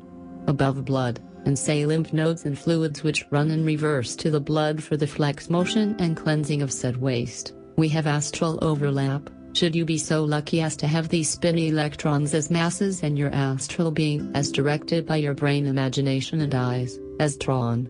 Well, I don't know which right side they're drawn to, only known they were seen upside down, so perhaps they are imagined in the opposite direction, corollary to the planet's ground, and the reverse is what occurs within others, from either air to ground or ground up again, through unknown by the many lines in the feet, as traveled and traveled further and which bits have crinkled, that that is really not the point at this point, but moving to another means of motor ability or inability, and that is sheer knowledge of proprioception versus what you know of your actual physicality. So that is where your body feels and sees itself and where it wants to go versus the internal feeling of the spatial orientation of bodies and overlap, as they might occur. This spacing and overlap is lasting until bodies have moved both in their physical and astral planes, or spheres depending on their centripetal air to ground ground to body, or body to body, which is also a combination of these and the others. So back to our hearts, which work as our autonomic system, and are only noticed when they're noticed, and because we cannot notice our entire bodies as individual such discrete systems at once, the closed system continues to function to each other, with the chambers of the heart in particular control and satisfaction with its highest level, if that is accurate protection against any sorts and mishaps that a bumbling being such as ourselves may come across, or over or under, or the combinations of a day yet to be lived, and so on. And so the body is satisfied when there is a planned solution, just like the visit to the doctor's office when you put your body on hold, or perhaps are told things are not quite as they rightly should be, and tap tap while they find an alternative to your behavior in your matters of matter and affairs. Perhaps they suggest one. So precipitously, and back to my condition of a sort of conditioned augmentation of corn or alcohol or perhaps the combinatory of the two, as administered as a colorless odorless liquid, stirred in and kept in small batches for the nastiness of being nasty to a particular foe, in my case, me.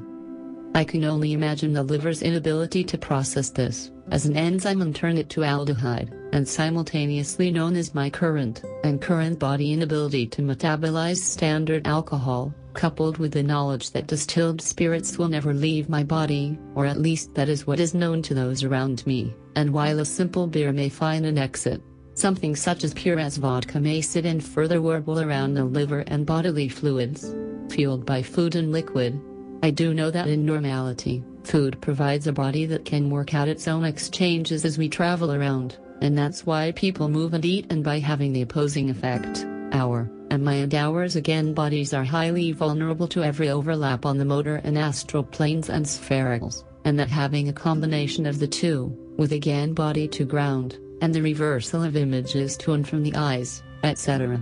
Well, is the sort of exchange that can be lifted and often and often is by this ordering of non-ordering digits. When they're working and working correctly and not being grappled unto as in a hey what's this bit bit here and can I fiddle with it? So just what would happen if the chemical could be neutralized and the body also could generate and regenerate itself?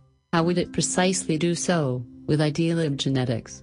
Perhaps we look into our own personal stem cells, as those are known to us and the yet undamaged ones may still and be able to direct a regrowth of a particular form of ourselves. However note that the means would offset a lifetime of such living, and would indeed likely alter the forms of others and maybe even upset at a great imbalance the effects we already have. Perhaps.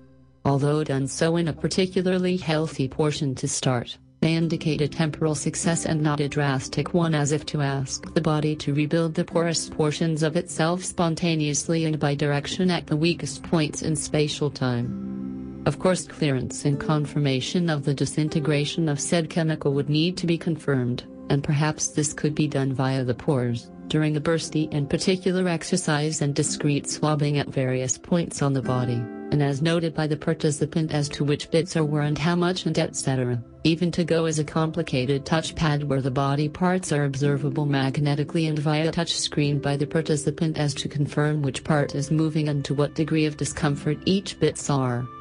Care must be given to ground electrics. Perhaps rigging a circle or pathway to walk with such a machine, and observe from this treadmill, underneath like a reversal of an LCD, The electrical capacitance of any small dot of a grid beneath where a special shoe is to be perhaps worn.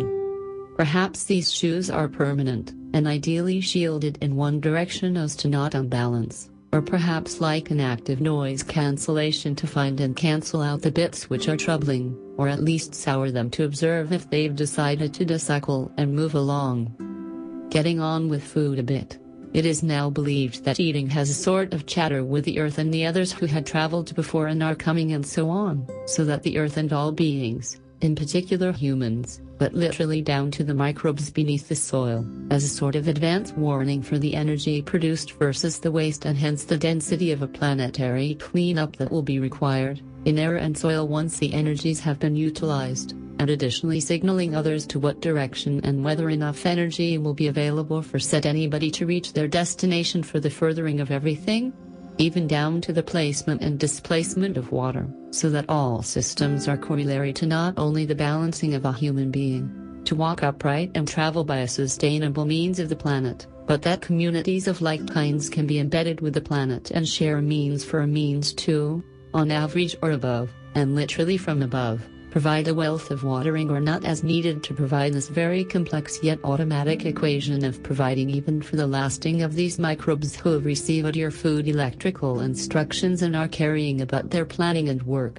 Of course in a city, while our communication must reach them, the soil must be dead or going mad trying to discover what has been said to them at all times, with people walking around well fed and no return, sans a sanitary cleanup which is maintained outside the scope and instructions of a standard speed of living adjustment of a happy life for itself. And this leaves us with an odd exchange with the planet and we put more work into creating this sanitation, and hence is a non-return for ourselves and the planet further, and so allows us to offset further and consume what is not needed, and further not observable to ourselves and our immediate nature, hence, junk food. Tastes good. That's not the end, or end of it.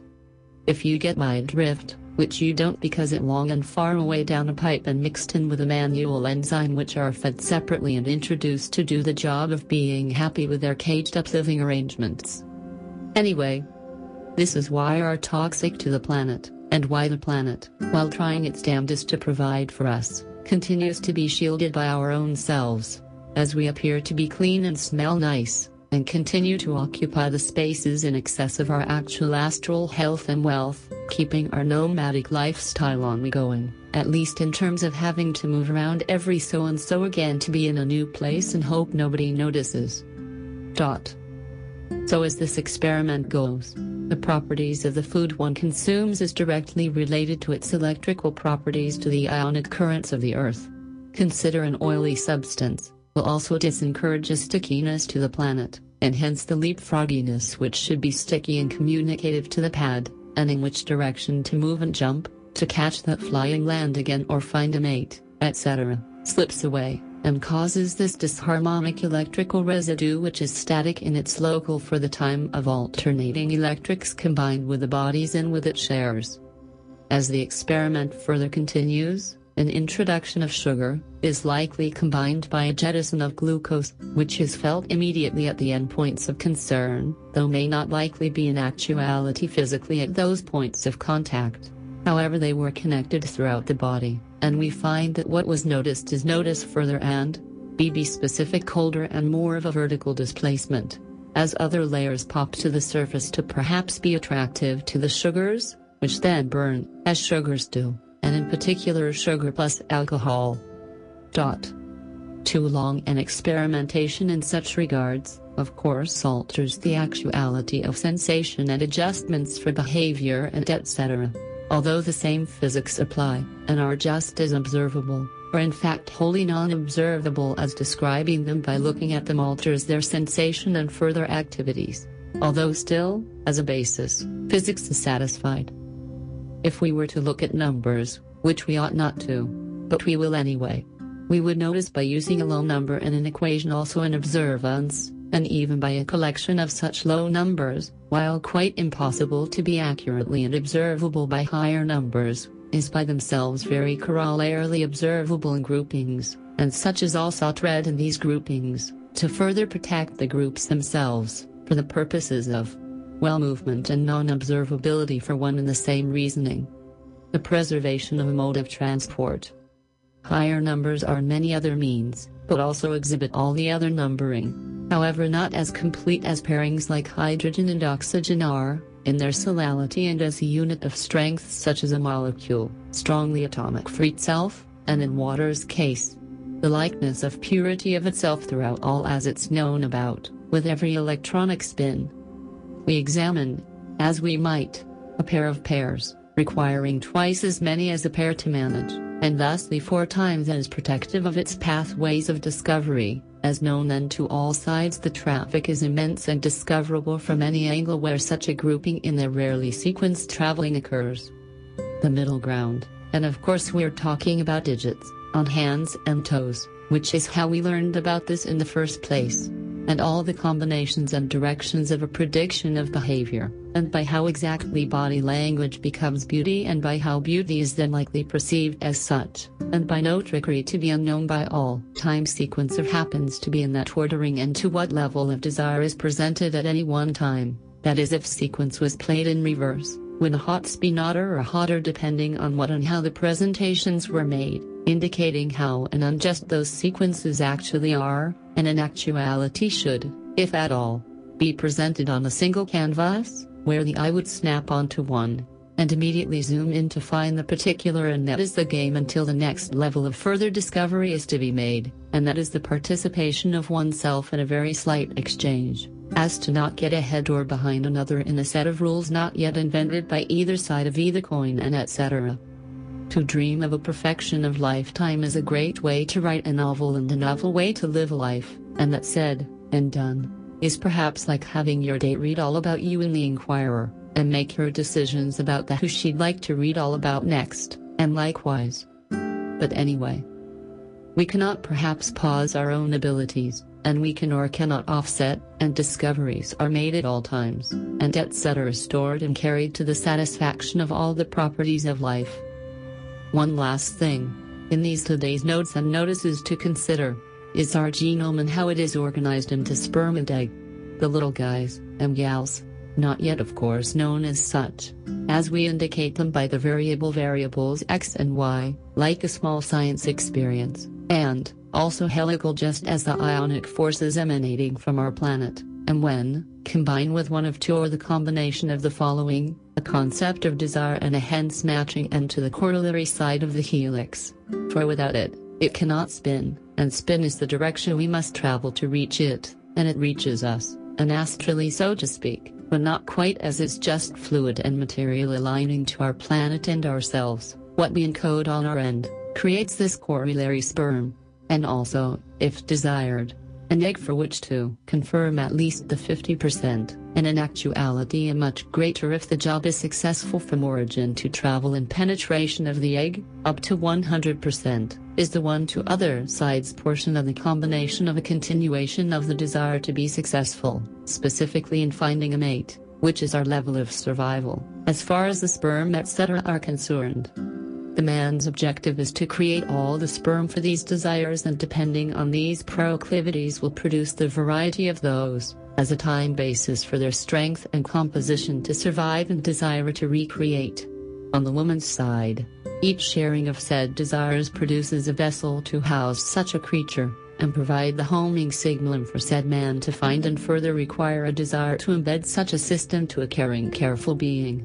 The specifics on the female side of eggs is that they are produced in concert with hormones, furthering their behavior and image to provide all the astral, bodily, sensory and etc. means for the observance of the other. And of course once inside, the sperm should have no trouble locating its new home for the time being, as a being, driven by light itself, as mass particle this time, wherein the final pushes of a second penetration of the egg is allowed again, with tap tap, perhaps signaling the friendly intentions and indications of the likeness in kind and kind future much desired by the pair of them.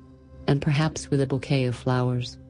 And so that is why we have ground and sky, not only for the traveling of ourselves and others, and by every system meant to utilize, signal, cleanse, and operate this globe of a planet, but to ensure our like kind to like and kind also, and see the language, as we were as we are, and the continuation of successes lead to the satisfaction of physics, which is the essential part of your equations as noticed and even without, as well the optional portion for us to satisfy the metaphysics which we indicate as ourselves and provide for like equations to satisfy themselves in correlation with nature and its own abilities. And so our conscious and conscience are aptly close and close together, like the centrifugal and centripetal, where one is forward and the other reverse thinking, or specifically observance and how one's memory, or perhaps the very shapes we see and observe in ourselves and others, create an automatic mapping of a pathway which is both our imagined desire and the known ability to do it right, for all parties involved in that particular equation, for that time, which is reproduced as it now exists in the universe and in the body and mind parts of every tangent which has touched and it touches, and how it spins or pushes, etc. And so, and to wrap up, just how many and how often these simple primitives are repeated and repeatable, and whether that has to do with the numbering involved in people, or how many possibilities of ideas to a terminating resolve, with a carryover energy bit to provide movement and on to the next bit of behavior. Well, you can take it as long as you like, but at the primitive level, we have our digits, and digits of digits, as indicative as we bend, and why we bend. For the reason that to state while others move become uncomfortable with a grouping matching the first of the bendable bits, which again is why we bend, but more to the point. Our shapes are made from us and these tiny platforms with which we tangle and tug and pull and push on sets of primitives are like a puppeteer on a stage yet to be acted out in full, and if the show is successful, the primitives become real life, and the motions thus working are played out on the larger screen, and as repeatable as that, multiplied they provide for an even greater superset of such equations to work on this larger scale of the body, and fully utilized or wasted, is how our bodies indicate success, and is known by the earth from near and far and far away and in time, and perhaps calcified into bone for the faraway future, although nearer than you think with thick marrow driving our materials forward, the living bone, and well, nutrient inside bone is our strength just as in the earth, from center out, and in actuality is how microwaves work, and from space, by vibrating from within at the very start, which is likely how cosmic our planet reacts to space and how it is known and heated by our sun and all the other cosmics of cosmetics and cosmistry, and molten iron and impenetrable, protects our frailties from one side of the planet to the other, and our strongest selves utilize the air when is needed, and the ground when is needed, and further the earth and air processes to create and feed life itself. If Frankenstein were alive, his patients may be patient in noting the effects of a slight headache to an immediate electrical drain into the planet. For to sustain life requires a high above attenuation and thus an origin, as known through specific genetic material which creates the heady mindfulness to begin such a communication and connection at age zero, a continuation of the origins of both life forms, who also maintain this communication. And to create life, in the eyes and minds of this or any doctor, is to ignore perhaps the thing he should have done in the first place, and that was to stop looking after the dead as a means of living, and while discovery of the mechanisms of the dead are an interesting footnote to the anthology of human beings, it has provided a means of a continuation of traveling the body as if it's an atlas or place to visit with further science and exploitation, and a causal reasoning on the reasoning of death is perhaps a non-participation in the observance of life. And so are hearses roll, and hospitals fill with the near living to be nearer to near than far from family, yet further than that to fully alive at all, and that's off the rails a bit for today, and so we reaffirm continuity and affirmation of the successes of organization, while also non-observing yet appreciating the origins of chaos, as why its chaos is absolutely because it is not precisely observed for the benefactor of life itself, for as to be known would surely destroy itself through self-discovery. Boom. And with and with that, and some more. This has been a dissertation with the bodies at hand and within a mind's eye to provide in the chemical ooze to cleanse perhaps even a murky spirit, with a gesturing and over and undulation of adulation and adjunct revelry of all ties to the lives at its center, and also peripherally, from side to side and sidle up, if you get such a chance, take it and many and again on air sea and land, travel lightly and stay in calmly corrupt front and poker in the rear is the punchline to 84 lines of punched up punch tape punchy code wise thinking which has brought you to be this mid autumn afternoon, and a do is a drop in the bucket, so keep a list. Peace and love plus the Isle of Man and the approximation of ordering multitudes of platypuses for the sheer absurdity of it all. This is Aqua QC3W. Let's watch a full length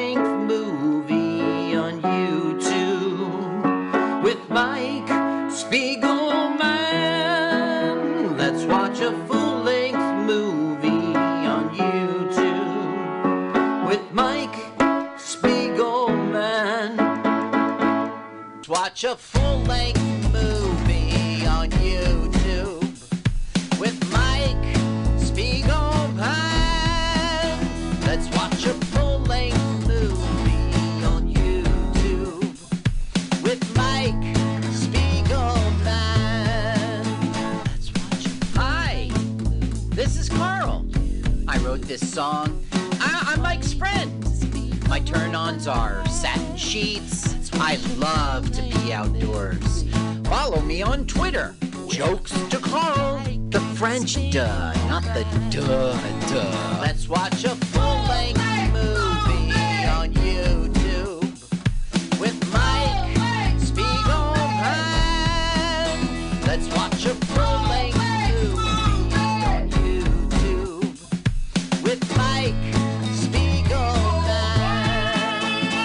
Welcome to LWAFLM OYT podcast. That stands for Let's Watch a Full Length Movie on YouTube with Mike Spiegelman and Carl. Hi, Carl. Hi, Mike. Let's watch a full length movie on YouTube. L W A F L M O Y T. I got it. With Mike Spiegelman and Carl and Paul Brumbaugh. Hi, Paul Brumbaugh, our special guest on the show. Hey guys, wow, it's a blast from the past. Paul used to be our, our follow up, and it's great to have you here, Paul. Yes. Uh, if you're listening, you can, there's two ways you can listen. We are streaming for those out there, and you can always donate to the station at Venmo with at Mutiny Radio. And check out their website, a lot of great shows on it. And we also have our website with the acronym LWAFLMOYT. We would love for you to subscribe. uh, Carl, what movie are we watching today? Oh, we have a gem today. We are watching Working Trash 1990. Working Trash 1990. Now, the S is a dollar sign. Whoa, there's no S in working. oh, it's trash. You're Oh, always it's- working on my spelling. Yes, and uh, the channel we like is called Vintage Movies, which is a pretty blasé channel, but maybe it's worth browsing. Well, you should always subscribe to the uh, channels we, that are hosting the movies that we like to watch. So we would like for you to type in "working trash." Don't listen to Carl. You type in a dollar sign, your search engine is going to explode. Just type in "working trash 1990," and then you'll find it. It's hosted by Vintage Movies, our new best friends. We want you to hit the link, hit pause, move the timer to zero zero zero. We want you to wait until our celebrity comedian countdown gives you the go ahead. Carl? Ladies and gentlemen, welcome to Celebrity Comedian Countdown with today's comedian, Paul Brumbaugh. Paul Brumbaugh. Woohoo, woohoo! I'm a celebrity. All right, guys, you know the you know the drill. Why? Because I invented it. Here we go. I'm gonna do this in three, two, none, and go. All right, I hit it on go. I went with audio, so there you go.